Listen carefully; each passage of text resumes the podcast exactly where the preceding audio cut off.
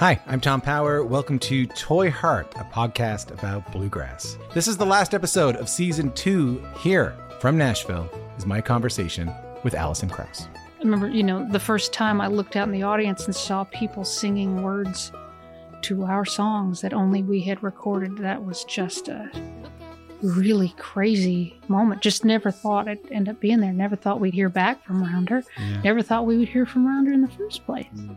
If this is your first time listening, you can hear full interviews with Jerry Douglas, Alison Brown, Bela Fleck, Larry Sparks, Jody Stecher, and so many more wherever you get your podcast.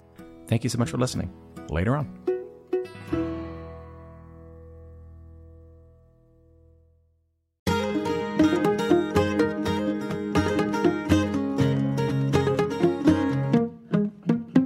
And welcome to Basic Folk, where we have honest conversations with folk musicians on the Bluegrass Situation Podcast Network.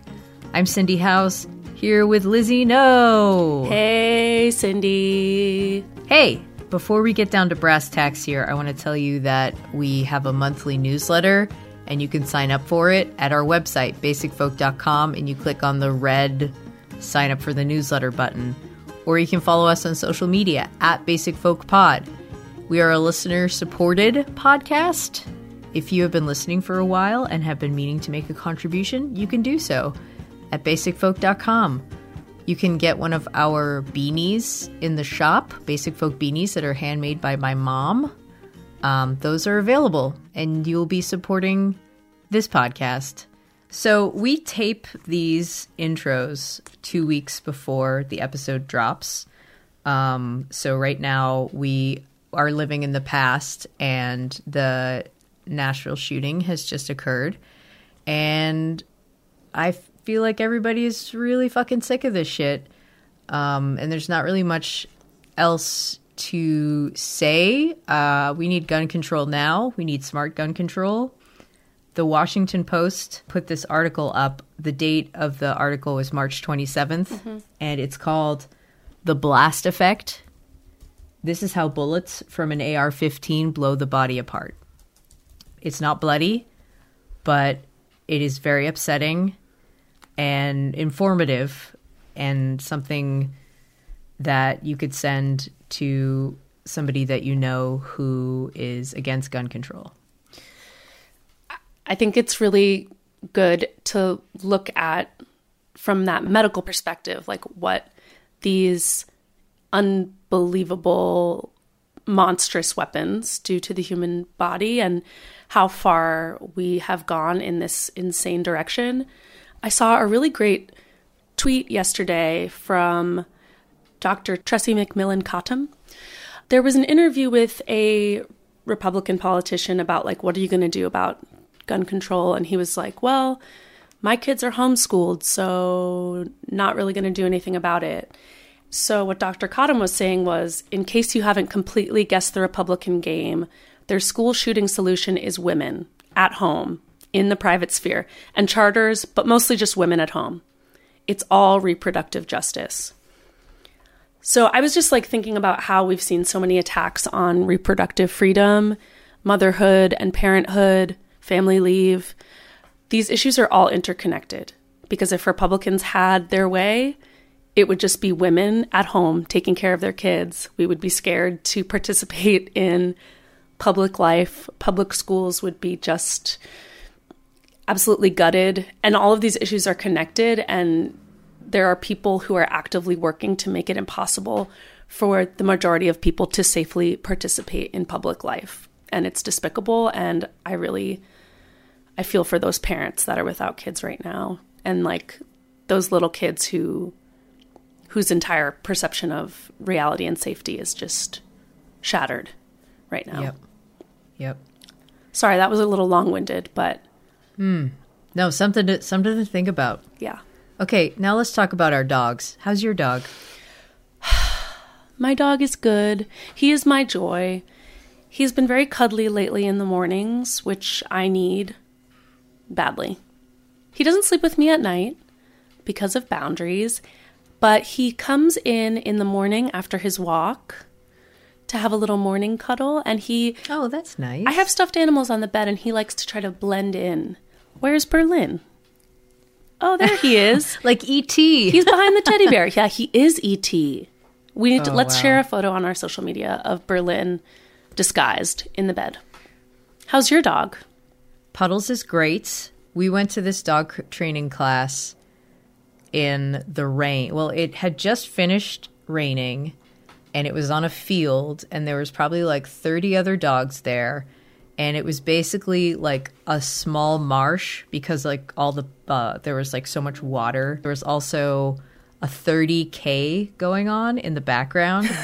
so we have all these like terrible things happening. So like the weather is really bad, the ground is super wet, the uh, 30k announcement is going on in the background, and they're like announcing everyone as they cross the finish line.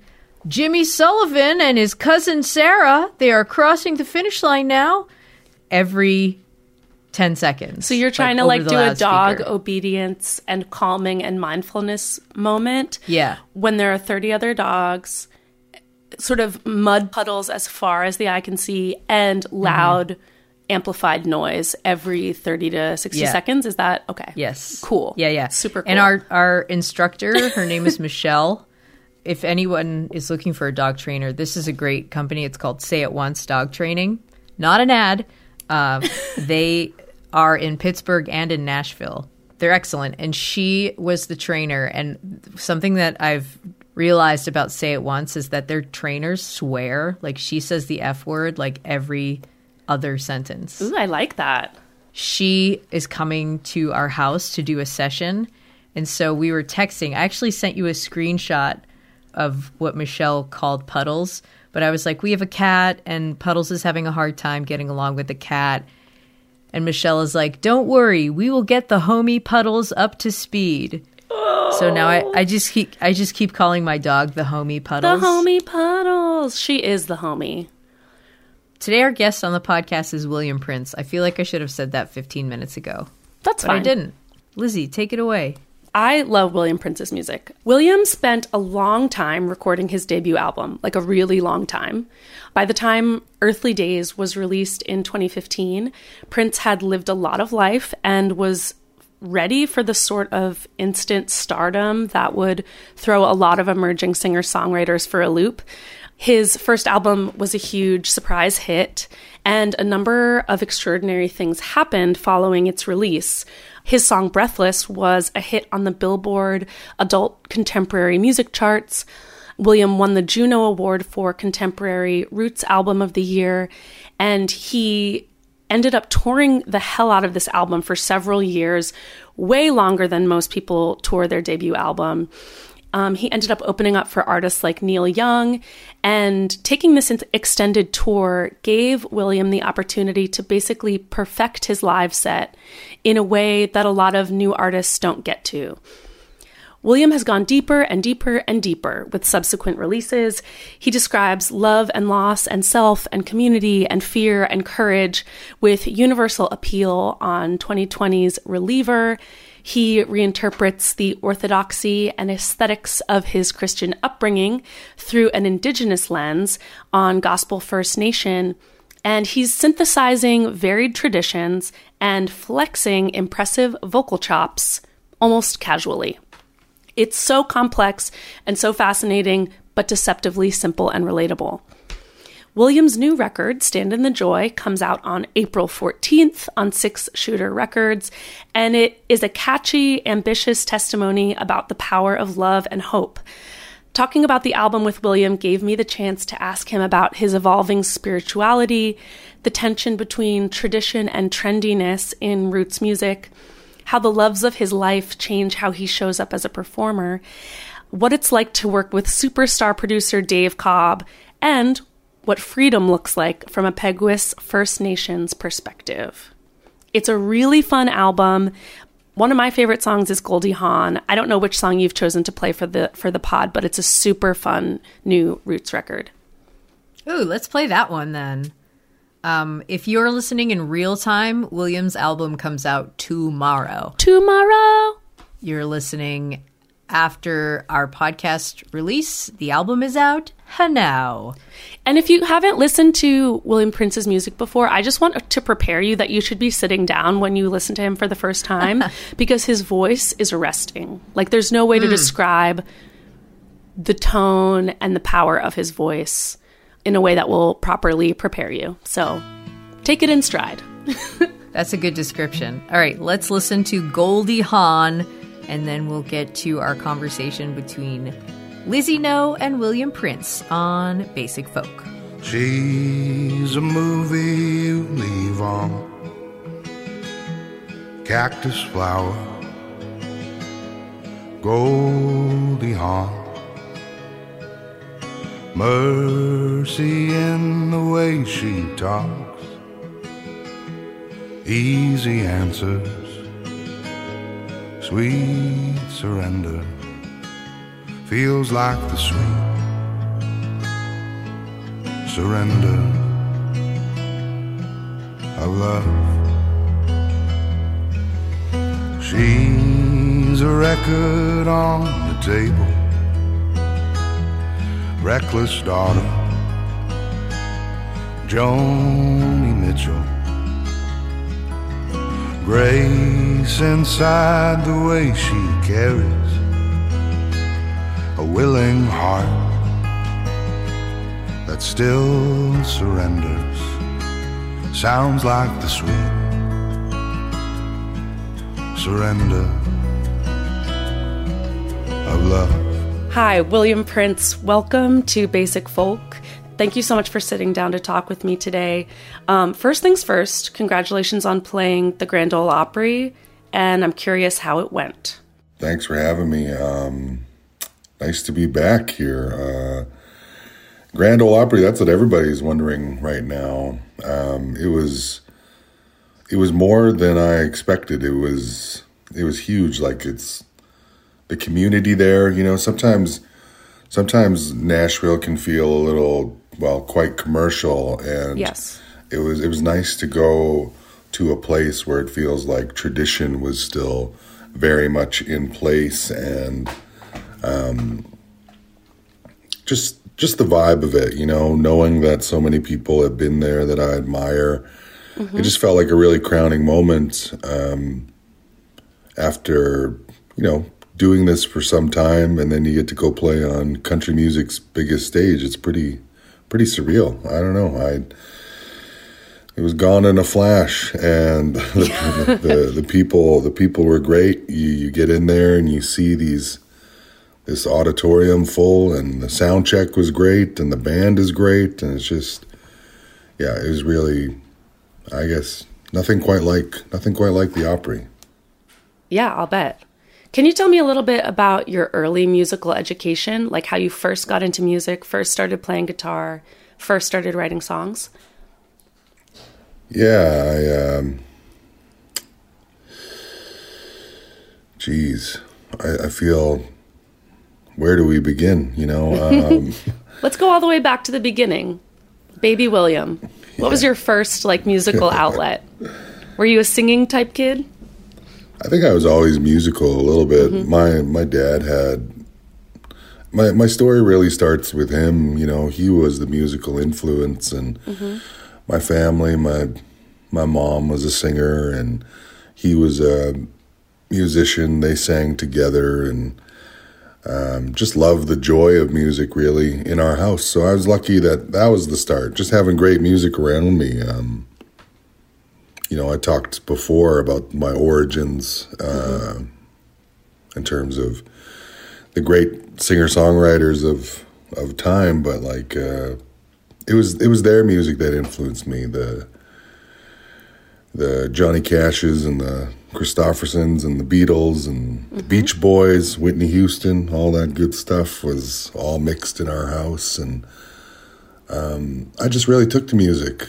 I, I I always enjoyed it, and eventually got to a point where I started to get curious because my dad would play music, and it just naturally lent itself to my own curiosity where I wanted to play guitar too, and started writing poems in high school. I was always a creative writer, you know, it wasn't always music or songs or poetry, but that lent itself to crafting songs once I got better at playing instruments. And yeah, from there, I just started to build a repertoire of of my own original songs. You know, um, mm-hmm.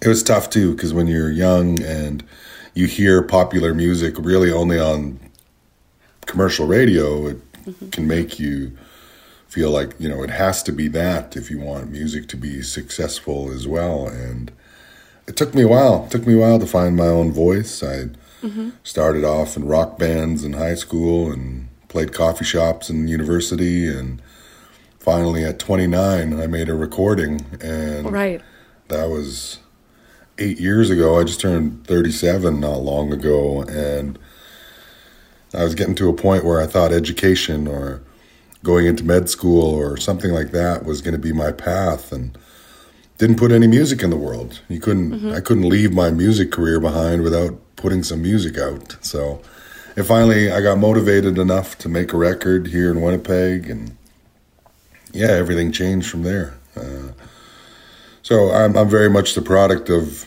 my parents' influence and, and all the greats of our time. You know, uh, we something really great I heard is that we imitate what we love at the beginning, and I went through all the phases of wanting to be in a rock band and mm-hmm. admiring great songwriters, and then just kind of uh, trying to emulate what they do through my own stuff. Do you remember the first time you performed your own songs in front of an audience? Yes, I was quite young back in uh, my home community of the Peguis First Nation. It would have been would have been at the community hall for a fundraiser or something, some kind of community event, and mm-hmm.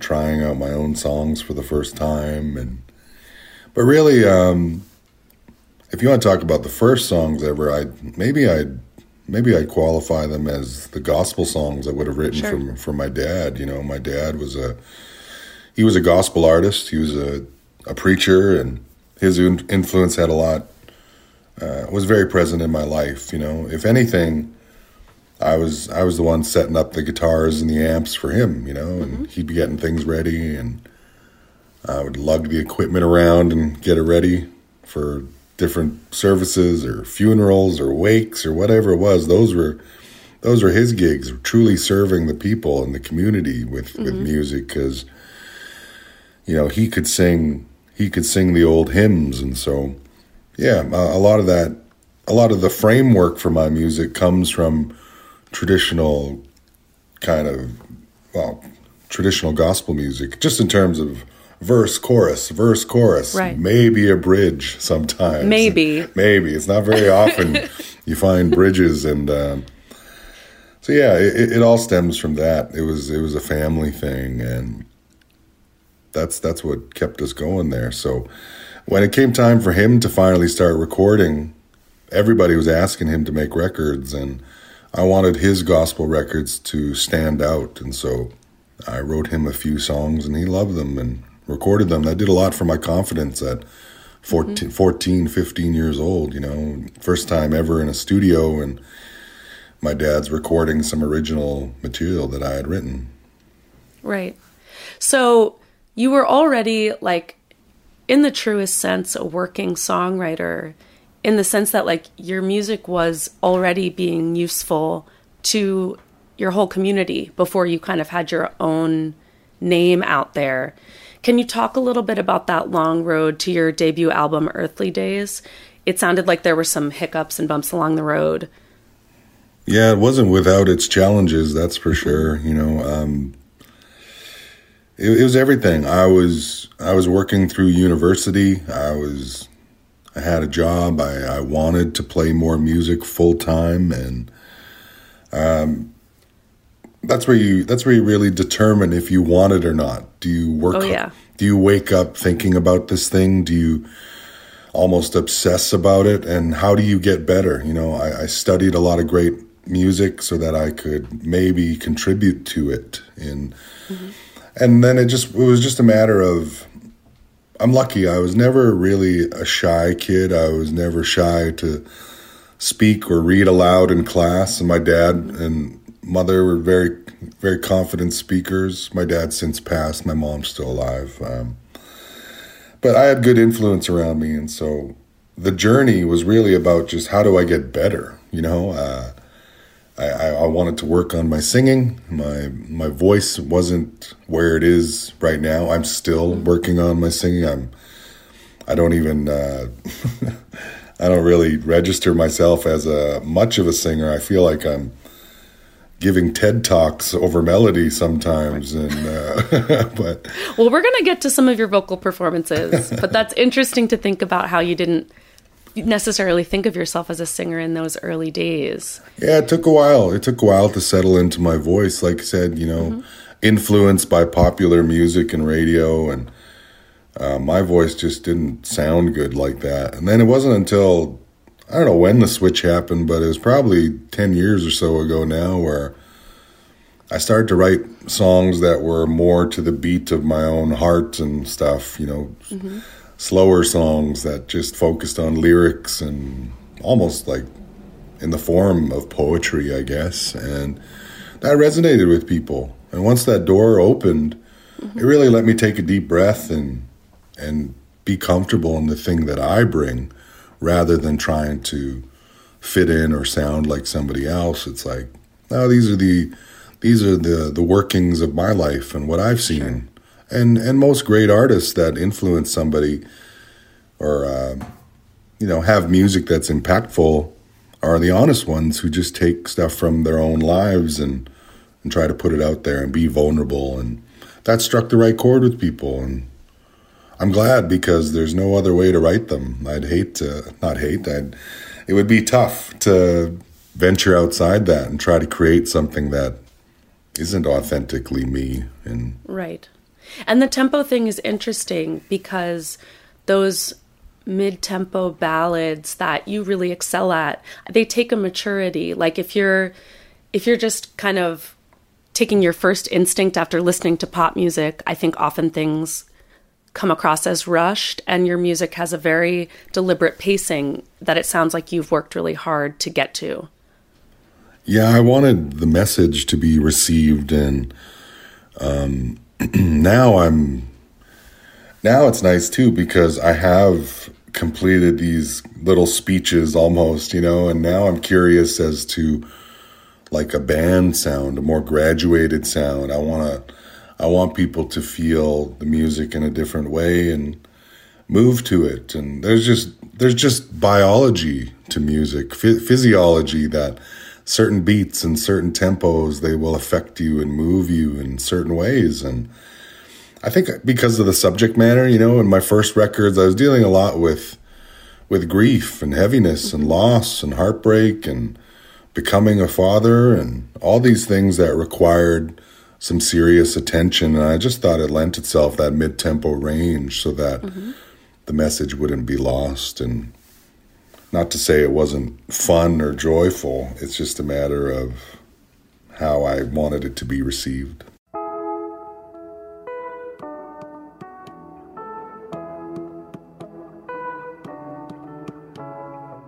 And that debut album, Earthly Days, had a huge impact. You won a Juno Award. You toured that album for was it about four years?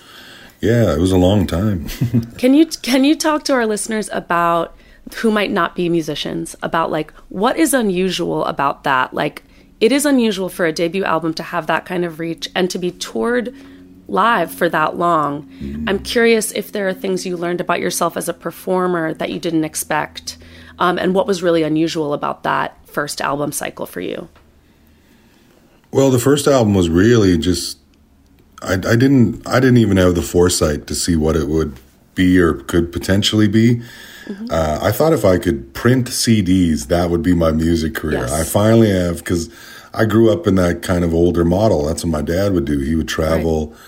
he'd play a show, you know, do a service or something, and then people would often buy, you know, 10, 15 copies of his CD and we were we were not wealthy, but you know, to have an influx all of a sudden of that cash was was a great thing for keeping going, putting gas in the car, feeding your family, staying on the road, going to another church, another family's house to sing or do whatever. And so what happened was I, I finally made this record. Um, it came out in Canada and uh, it was it was well received. You know, it it there was some excitement around it, and Canada was the first to embrace me as my home territory. You know, and so suddenly this record comes out. I'm a brand new voice on the scene, and um, people are excited about it. You know, being an indigenous performer as well, really, it was just there were extra eyes on it. You know, I always say First Nations people have to work 50% harder on top of everything just to be seen as equal and recognized. And all of a sudden, this album kind of blew up in its humble way, you know. And so I spent the next two years touring Canada. Everybody wanted me to, from coast to coast, you know, come play our little folk fest, come play our house show, come play. So I did, you know, hundreds of gigs in this two year span. And all of a sudden I was uh, playing to bigger crowds. And then um, when I performed at the Junos for the In Memoriam for Leonard Cohen and all the people that had passed that year, um, it landed me uh, an American record deal. There were people in the audience that, you know, showed interest, and then that started a whole new cycle. So this is already two years into it, and then we re-release Earthly Days with a new cut of the song Breathless that we did with Dave Cobb down in Nashville at RCA at the time. That song then starts to get popular in the UK because it's the it was the hold music for Vodafone and I start to tour the UK a little bit more and go back there multiple times. And then year four is when the States, you know, the US starts to catch wind of what I'm doing. And it, it just takes time to get to these places. You know, you're driving and flying and playing these shows that are sometimes 75 to 200 people in the beginning. And that's a lot of ground to cover and a lot of places to go. And uh, so it took that long for the word to get out, really. Um, and then just playing catch up in different territories was what made Earthly Days such a long touring cycle. And I'm I was really grateful for it because I I was suddenly just doing music full time. That's the thing I was hoping for, and you know the the the accolade, the the recognition really helps, and that just um, that just put me in a place where I could finally play music. And so I had this long awaited follow up after that. I was really I was really eager to play new songs and have a new record in the world, but I'll bet. I was also so grateful that these songs were holding up and people weren't tiring of them. I wasn't. I, I didn't write I don't write songs that I, I I tire of. So it was great. And and then February 2020 was uh the follow up. Reliever. Yeah. yeah. So, how? What were some of the musical influences that you had in mind when you were creating Reliever? You know, for the first time, I don't think I was resting on influence. I think mm. I was mm. finally affirmed in what I was doing. That this is just hundred percent, you know, from from my depths, from my heart, and um, now I sort of had this permission that it was okay to be myself. You know, I wanted, right. and that's what Earthly Days really did was it showed that there was a place in the world for the songs that I was creating, and I was always a little insecure about that. I don't know if these songs will do anything, and then um, going into Reliever was you have a bit more confidence. You know, I, I'd also played uh, hundreds more shows since making that last record. So I was, I guess, seasoned by the definition. And I knew what I was doing. I made half the record in Winnipeg again, and then working with Dave Cobb on the uh, in Nashville, making remaking Breathless. Um, that was a great fit to do the other half of the record back in Nashville, all over the place, and I just kind of went in there open and wholeheartedly not apologizing, you know, saying I'm I'm here and I'm confident in what I make and I'm going to let that shine rather than doubting and wondering if it's going to fit anywhere. Yeah, how would you say that working with Dave Cobb and Scott Nolan impacted how Reliever sounds and feels? Like what's their what's their footprint on the on that record? Well, Scott will always, you know, I'll always credit him to having helped me find that voice, you know, to to believe in what my voice does and what my songs do, to not rush through things and allow invite people to really listen and hear you, you know, um, that good songs don't need to be uh, overly complicated. We can support songs. We're here to serve a song. That's kind of what great writers and creators do. So that really helped. He showed me a lot and and gave me a lot of great advice that I still lean on to this day. And then, you know, Dave is amidst like blowing up with with all the great artists that he works with and and you know and then for him to see something in my songs and want to work with me as well was again another another confidence boost another great place to to be with this music. And so both those people um, played a huge part in the sound. And um, Nashville allowed me just to play with great players and and elevate my style of of playing and singing. And then there was the comfort of making music in Winnipeg in the song shop where we made Earthly Days and like I say setting the intention that we're coming in here to make a great record now really lent itself to the sound. And then again having that confidence that I have a small listenership who are eager to hear some kind of follow up and uh, then the spark you know just granted me another couple years of of great touring and stuff. And these songs continue to resonate and connect with people. And then that then it became kind of a pandemic record in a sense that people were at home and then they were watching me on live streams and listening to this music discovering me even without touring more discovery than ever.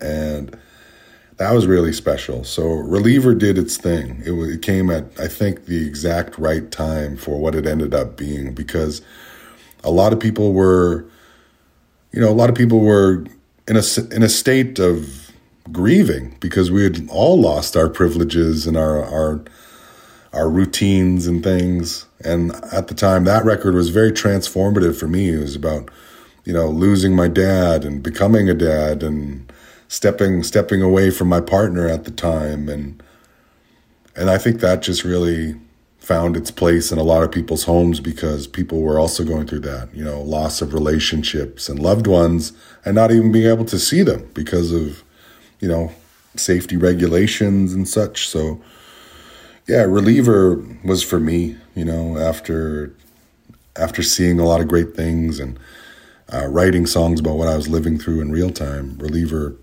was about relief.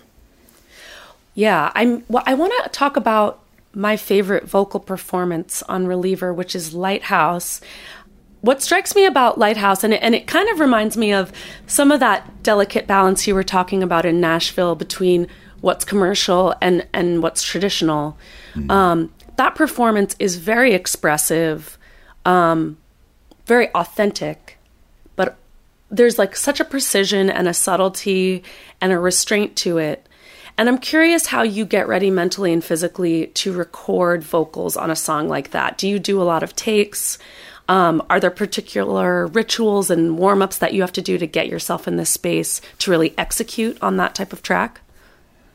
Mm, uh, deep breath, you know. Uh, yeah. I, I, I think I've always tried to be as real and authentic in the moment as I can. You know, I'm not even a I don't have an acrobatic vocal warm up. I just try to be rested and healthy. And um, when it came time to that, I still remember feeling the nerves too. Like I'm spending two weeks working with with Dave Cobb at this point in, in Nashville and playing with his great players and him and and uh, trying again. I think it was a real time elevation. That's the that's when I started to sing well and and I just wanted to I wanted to bring the best performance to match what was around me. And so I think really just believing in yourself is important. Where for a long time I had that kind of those those clouds of doubt and do I belong? Is this is this a song that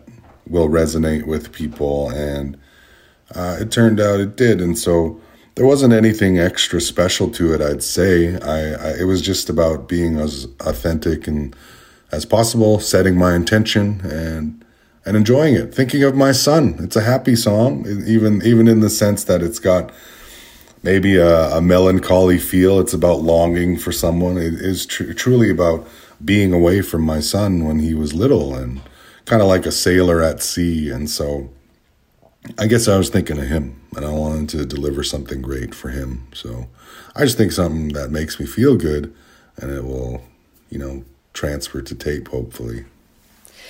Well, how has being a dad changed how you write?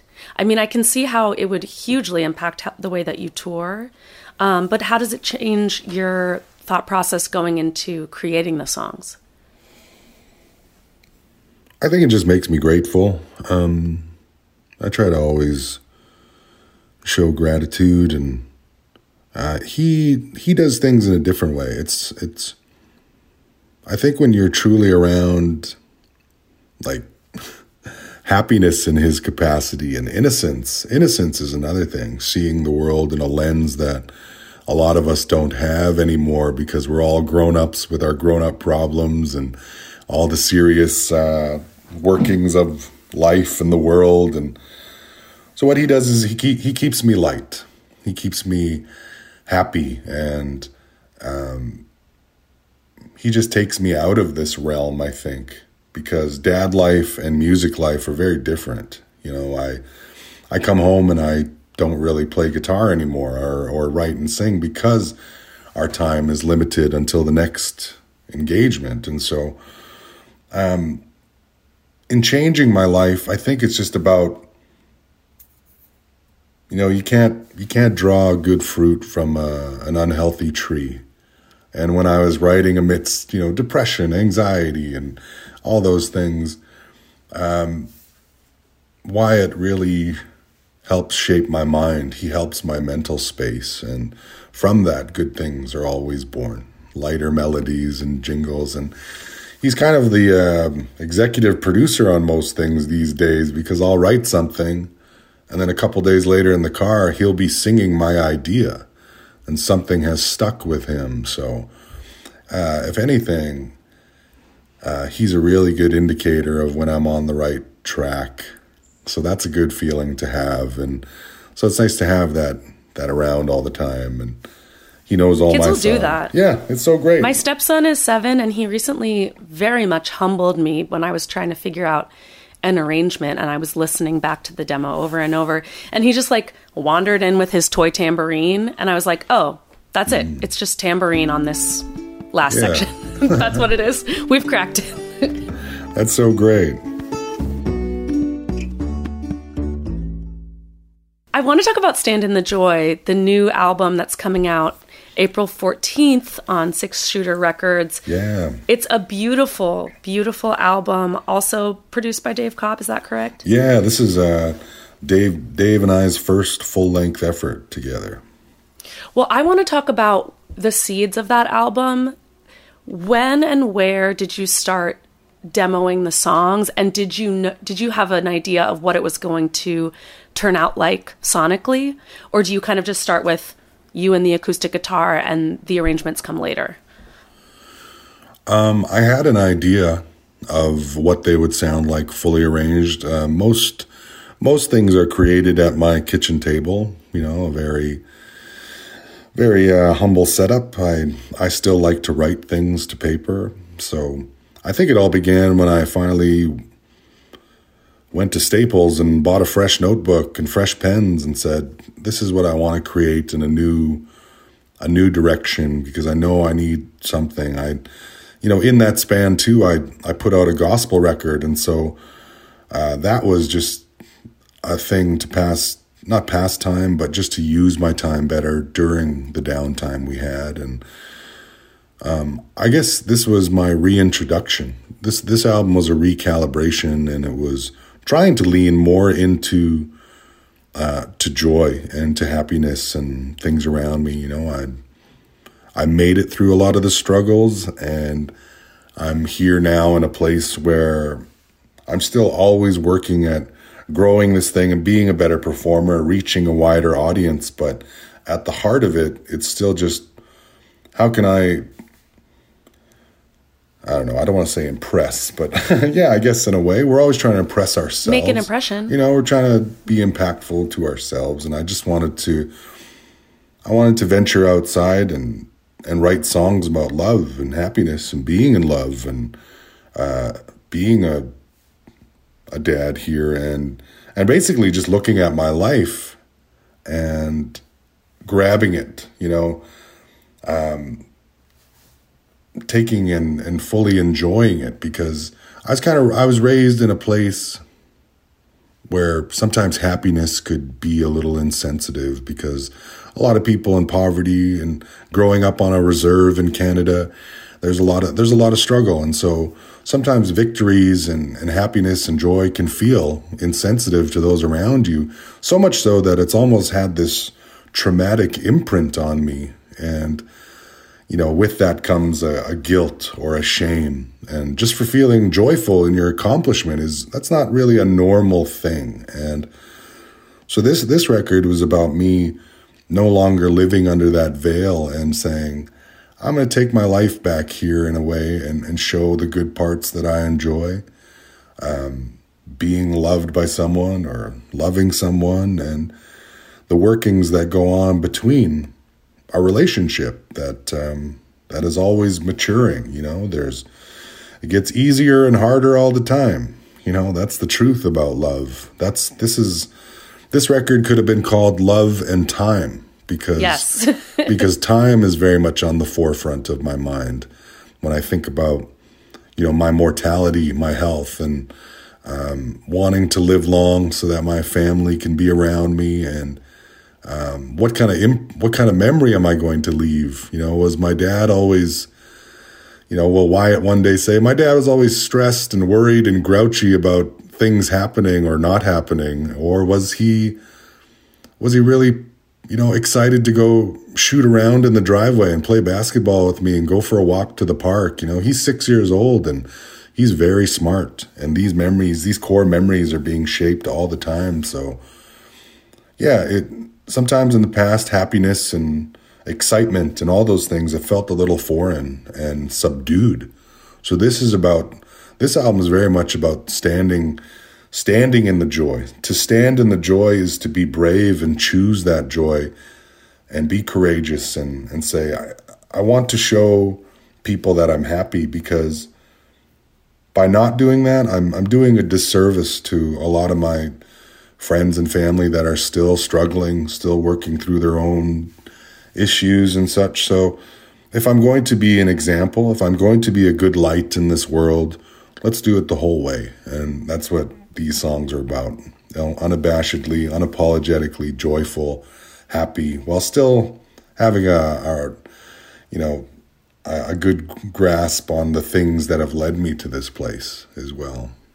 That's profound. And I I think it's a really good way to put the one of the artistic struggles that's I think particular to folks of marginalized backgrounds. Sometimes you feel like you have to be very serious and Oh yeah. You need to be protesting and that's what it means to be a serious person of conscience. Um, but at the same time, if we're not showing our communities what it's like to be healed and what it's like to live fully, then we're actually just constantly reacting to the oppressor. Like yes. we're actually just feeding into that narrative that we can only suffer. So it, it, I think it's really powerful to see the joy and the wholeness and the contentment on this album. It's a really, it's a, it's a powerful statement in a simple way. Thank you so much. You know, I've, I haven't really heard it put so eloquently, and that's so great. I might just use that when people ask me things too. Oh God, you know, you. like we we do. You know, as a First Nations person from a reserve in Canada, there's no shortage of dealing with the ongoing intergenerational effects of colonization, alcoholism, substance abuse, sexual abuse, all these things that my community still has to live through. But that community now more than ever looks to me and is so proud of me for standing on the Opry stage, for opening for Neil Young, for uh, singing songs with Serena Ryder, for all the accomplishments I've done. Um, that's all great and wonderful. Um, if that, if I can't process that and let it make me more joyful and happy at home when people aren't seeing me on stage, you know, it's kind of pointless. So I'm really challenging myself on this album to to smile more, to to be lighter of heart and show a softer, different side of me that isn't always so serious for the sake of if I'm never if I never step out of line, if I never say the wrong thing, I'll never be reprimanded and this won't go away, you know? So there's that that fear, that shame I'm trying to shake, the guilt, the worry. You know, I have a song called Wasted and somebody asked me, "What is a day wasted?" And I said, "It's the days that we spend in doubt and fear and regret." And something that I saw was that when we are grateful, we can't be doubtful, fearful, or feeling regret. And so this is more a gratitude to, wow, I can't believe we're here right now. Look at this, look at these near amazing things that are happening mm-hmm. to me, you know? Um, I try to always be a realist, and things are really great. Things are really good. And um, in these there are moments that are truly amazing and like being on the opry was one of them and to have my home community a community that truthfully I didn't really fit into at first because I was a newcomer. I moved there in grade 5 and you know it took me a while to fit in, to be accepted and now that community lifts me up higher than anybody for the most part. And so yeah, I want to I want to stand in the joy. I try every day to to be happy and I want more people to feel that. Now, I want to think about the song "Young," um, which is such a great song on this new album. And I'm cu- there's a lyric in it that says, "Now that we're free and not just fine," um, which I think is a really interesting distinction in the context of what we've been talking about as far as standing in the joy and and showing an example to your community has the concept of freedom changed for you as you've gotten older? What is it? What does freedom look like to you now? Yeah, now that we're free and I'm just fine. You know? Oh, and I'm just fine. Yeah. Okay, I'm really I'm rethinking it because I thought it said now that we're free and not just fine, yeah. and so I was like kind of shocked by that and and curious. Yeah, well, it, I guess it could work both ways in the sense. Yeah, but yours it's, is better. no, I I think about it as when we're sitting around, um, that that line is really about worry and insecurity. You know, when I was, you know, a teenager wondering what my place in this life is going to be, and I spent a lot of my young years worrying about, well, what's retirement going to look like? What's, you know, like these are not normal you know things for a teenager to be worrying about. And it's because i saw such struggle with my family and my parents and like what can i do so that it's not hit or miss if we're getting groceries this month that uh, we can rely on the there to be gas in the tank. Like all these little events that i had to live through so many times really affected me in my adulthood or at least thinking about my adulthood. That's why i wanted to be a doctor I wanted to go to med school. I, I, started my journey in sciences. I wrote my MCAT. I applied and didn't get in, but I thought if I can become a respected physician, everywhere I go, people will not look at me as just a First Nations person, just an indigenous man, because there's a lot of negative stigma that can come with that. And at least people would look me in the eye and say, he's obviously intelligent. He's obviously you know, look how he's dressed. He's not stealing anything from this place. I don't have to follow him. I don't, you know, um, I'm not worried that he's a violent person or something. Um, and just any other notion that might come with that, with with being the First Nations. And now we've arrived at this place where who would have thought, you know, music was going to do that for me. When I step into a room now, people are excited to see me. They welcome me and they they're they they pay their real money to sit in theaters and watch me sing these songs, just a guitar and I most of the time.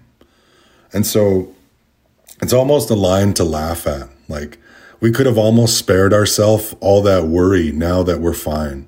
Fine in whatever sense it is that, hey, your bills are paid, you have a nice home where your son is safe, he has everything he needs, your partner is looked after, she has everything she needs, and at the same time, at the end of the day, you still have love, you still have your mother, and you still have all this opportunity. Like, look at this life. We're only, we're just standing around at the doorway of destiny and greatness. And I'm so thankful that I get to live it and be a part of it. And, you know, so that, that line is very much about I could have spared myself a lot, a lot of worry had I uh, just had more faith. Perhaps I don't know what you could. So yeah, if you had been able to see how it would turn out, I'm Yeah. curious if that that that feeling that you have to compensate for how people might perceive you, like that stereotype threat. As a First Nations person that travels all over the world sharing your music, um, is that uncertainty about how you're going to be received something that still affects you in your performances and how you're meeting fans, how you're showing up on your tours?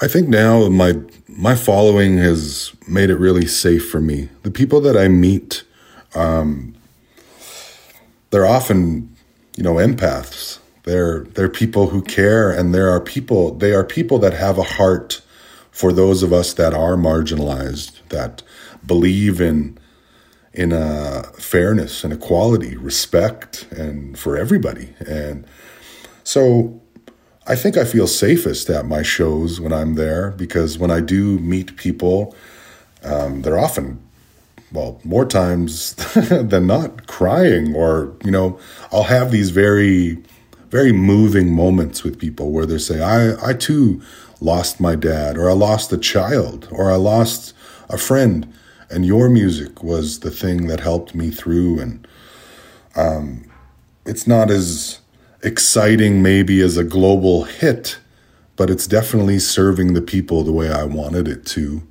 And so I meet like minded individuals because I think that's what it takes to truly sit with this music and enjoy it. You know, it's, uh, it's, it's, it's something. It's, it's really, it's given me the confidence to be who I am everywhere I go. And so I'm very fortunate, very lucky to have that, that I feel safe and good about where I go with this music.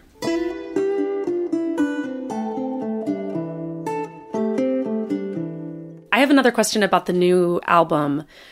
Uh, was this your first time recording with your fiance? Is it Alicia? Yeah. She's she was she is a, a featured vocalist on mm. this album. What was that like working together? Well, we've been together four years now, so she's always sang. She's a much better singer than I am, and she's a musical theater kid. So at first, it was a you know, we were learning how to sing with each other, and just over the over 2020, like that's all we could do was just sing at home, and so I'm not easy to sing with to begin with. I'm not a traditional. Okay, just follow him with this harmony, you know, especially live. Like I can, I just go with what I'm feeling, and I'm not a technical singer, so to sing along with me takes takes some well a special skill that she possesses, and even Dave Cobb remarked on it, like you're not uh, like that traditional voice where somebody could come in there and dominate the subtlety that is this music. And so you have to be pretty close, I think, to intertwine and speak at the same time in the same way. And it was really neat because we'd cut the record. In the first week, it was my friend Mike T. Kerr from Toronto. Um, and then Dave and his players that um, he brought in Chris Powell on drums and Brian Allen on bass. And we all just sat in a circle and we made this record. So when she arrived, the songs were actually closer to the vision I had in my mind the whole time and drums and organs and pianos and so I think it was more of a walk in the park for her. It was just a matter of her again believing in herself to go there and sing. And I knew she was going to knock it out of the park. I wasn't even in the room when she was cutting her sessions. So That's trust. you know, so we have that trust. And so Brandon Bell was the engineer, and he would, uh, he just set up the session, and Dave would come listen once in a while and loved it, just loved it. And so did I.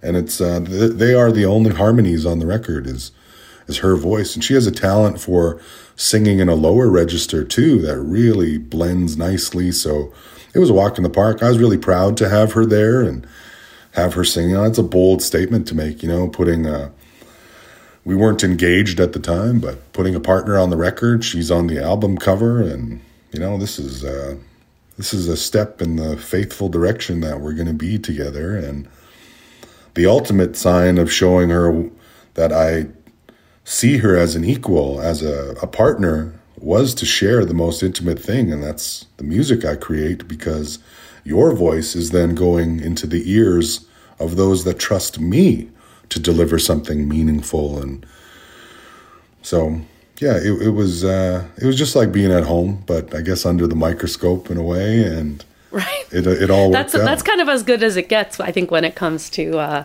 collaboration. It sounds like. very natural so Yeah. was, um, i'm so so happy and grateful that she was able to sing on the record Now, as a singer songwriter who prioritizes the poetry of your music, do you have best practices as far as incorporating drums into your music and and filling out arrangements rhythmically, um, where it feels full, feels like full band, but the poetry is still at the forefront?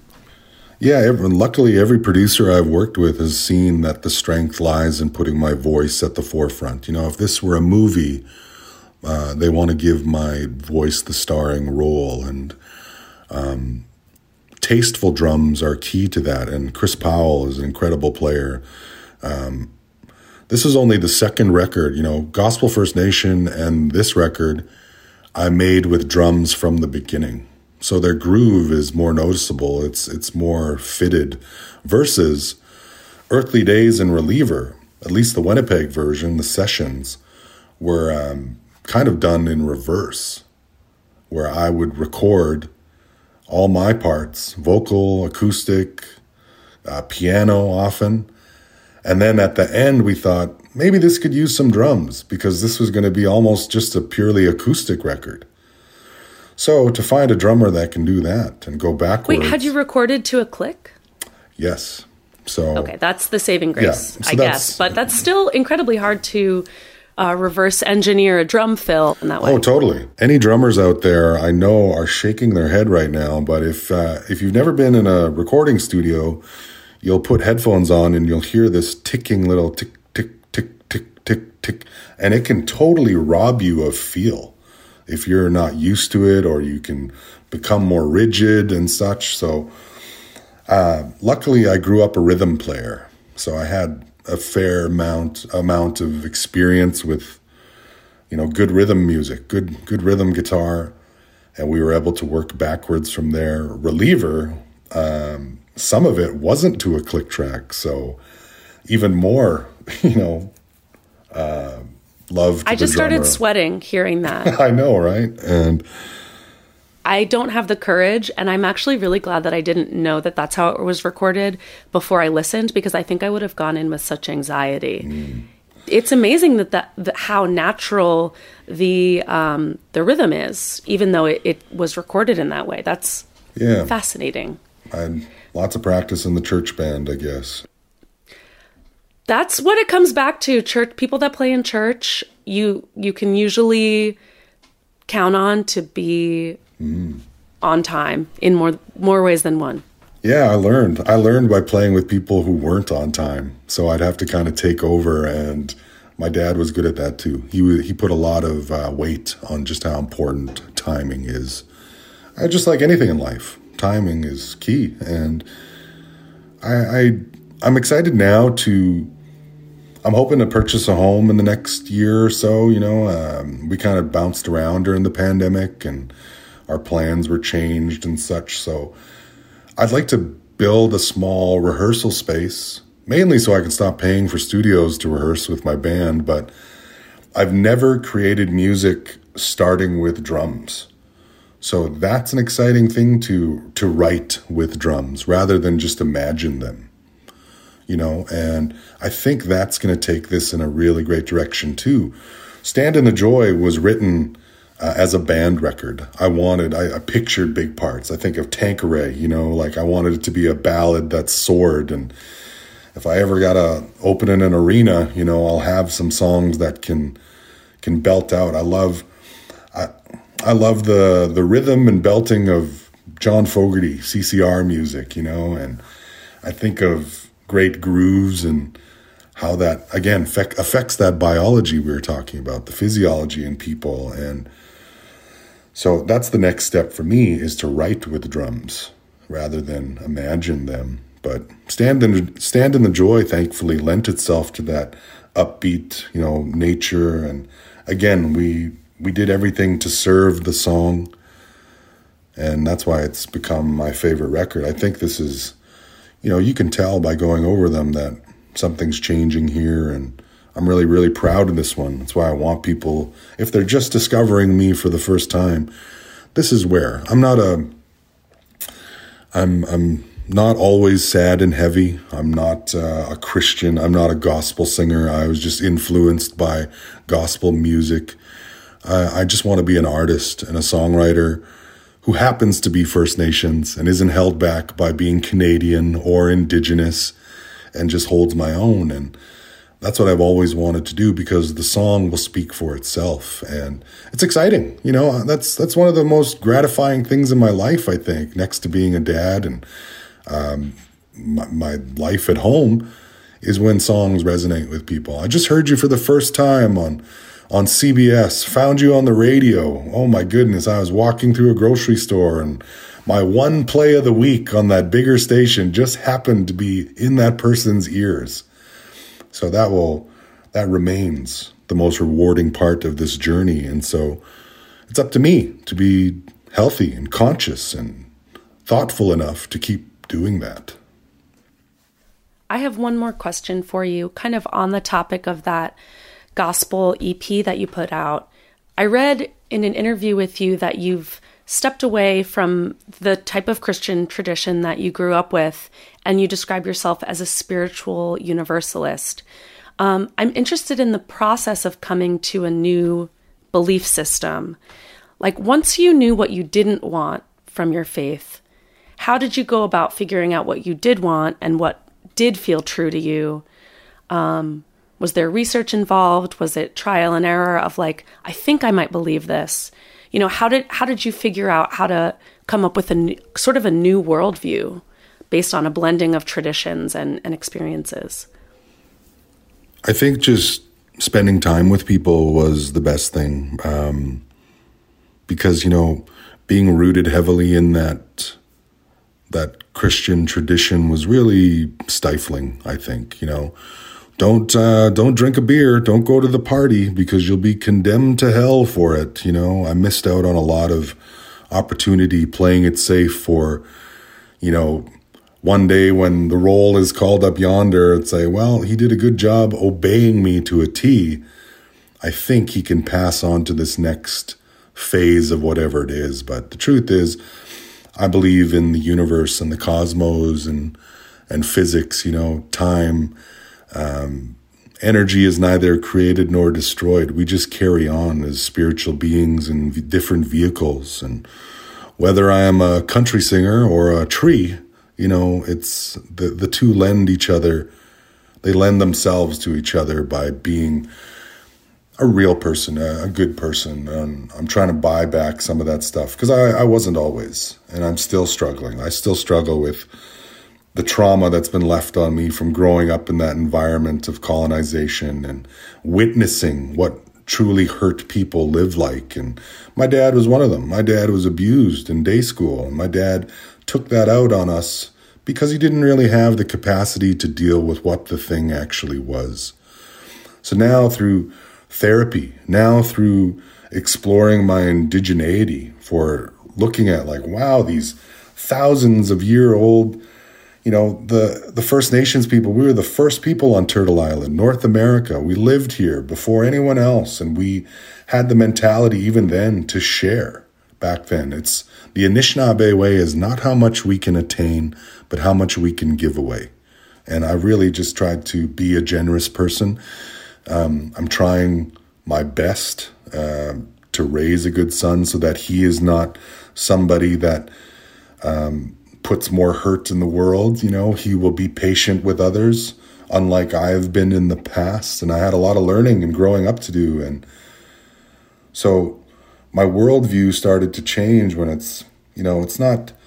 It's not under some form, some spiritual foreman's blueprint that I'm going to be a good person. It's it's me. I have to be accountable. I, at the root of everything, you know, I can't blame a God. I can't blame anybody for how my life is going. I I have to just face it head on and realize that some circumstances have shaped me, but those circumstances will not keep me held in a place that I can't do good and be good for others, to be that light I speak of. And at the same time, um, really leaning into just what it is that cultural teaching, the beautiful practice of acknowledging that we are held in the caring arms of a mother, the earth, that provides for us through the through the water. You know, water is life. That's one of the main focal points of any indigenous protest is the protection of natural resource so that we as a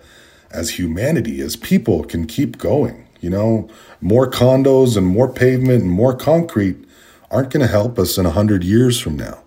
And if we want to leave any world for our future generations, our children who are then going to keep advocating. I love young people these days who are defiant and won't allow themselves to be um, oppressed in that same way where before you just had to take it and put up with it.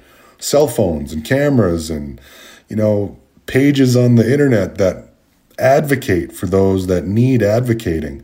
That's where the future's headed, not into the pockets of more corporate greed and more fame. We don't need more fame. We don't need more money.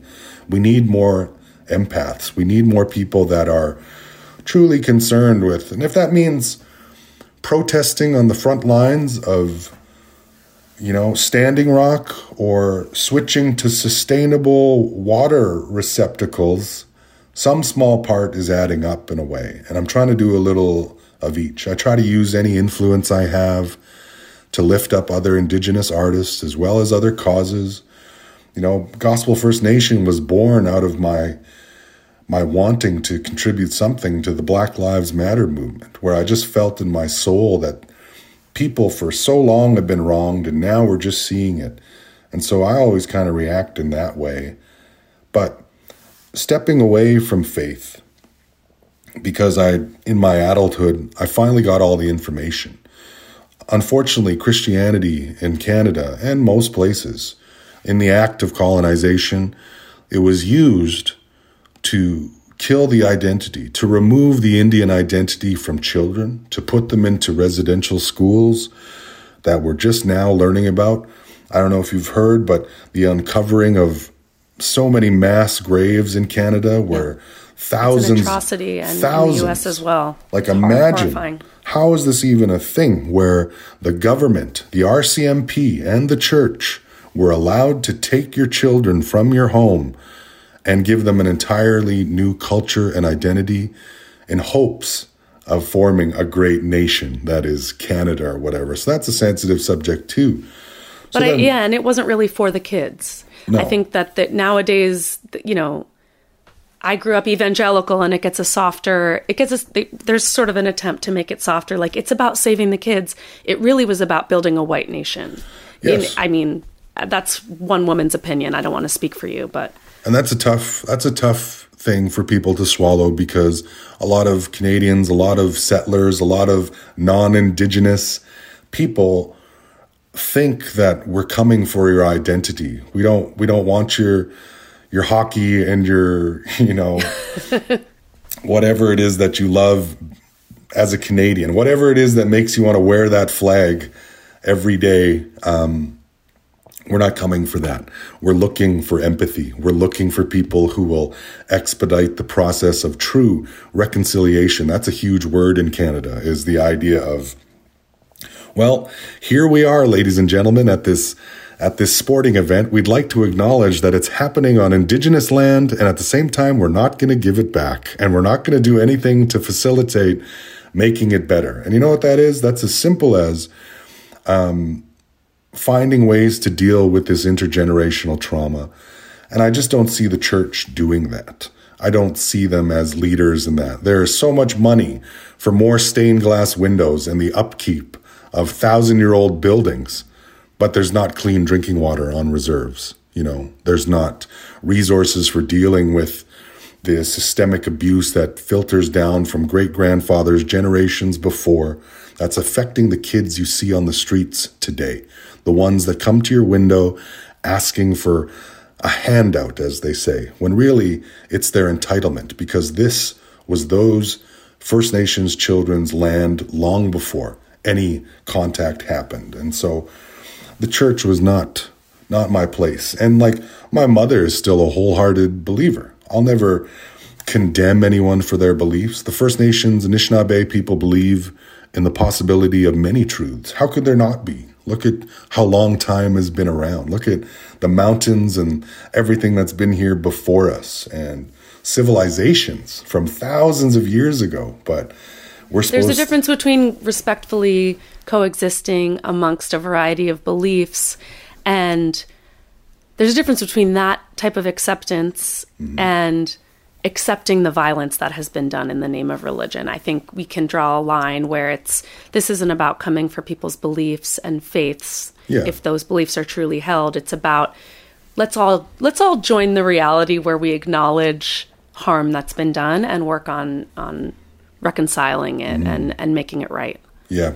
The just get over it mentality isn't serving anybody. It makes no. the oppressor look even more ignorant and careless and it just totally invalidates the past and the present of anybody trying to navigate it today.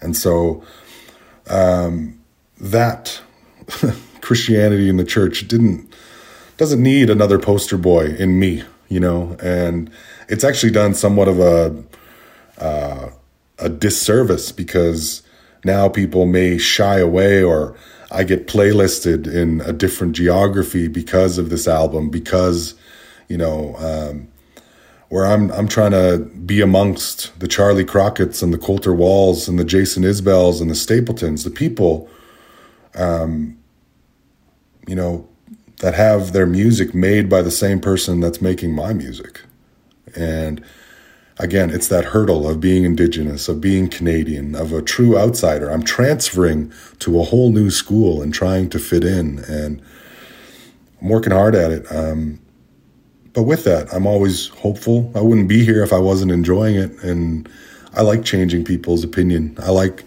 you know, I I carry my ancestors on my back through every glass ceiling we shatter on this journey, and for that, and with that, I will stand in the joy. I will I will lift up those around me. I will do my best to be happy and to thrash against all the negativity in my mind and that has been in my past. And uh, this album is very much about that, embracing it and being courageous and and letting letting love, letting letting all those things lift me up rather than the other stuff keep me down. So that's where we're at with this record. The most current representation of where my mind is at is is here, living in love, trying to make the most of the time that I have, and hopefully along the way, um, to do some good and inspire others around me.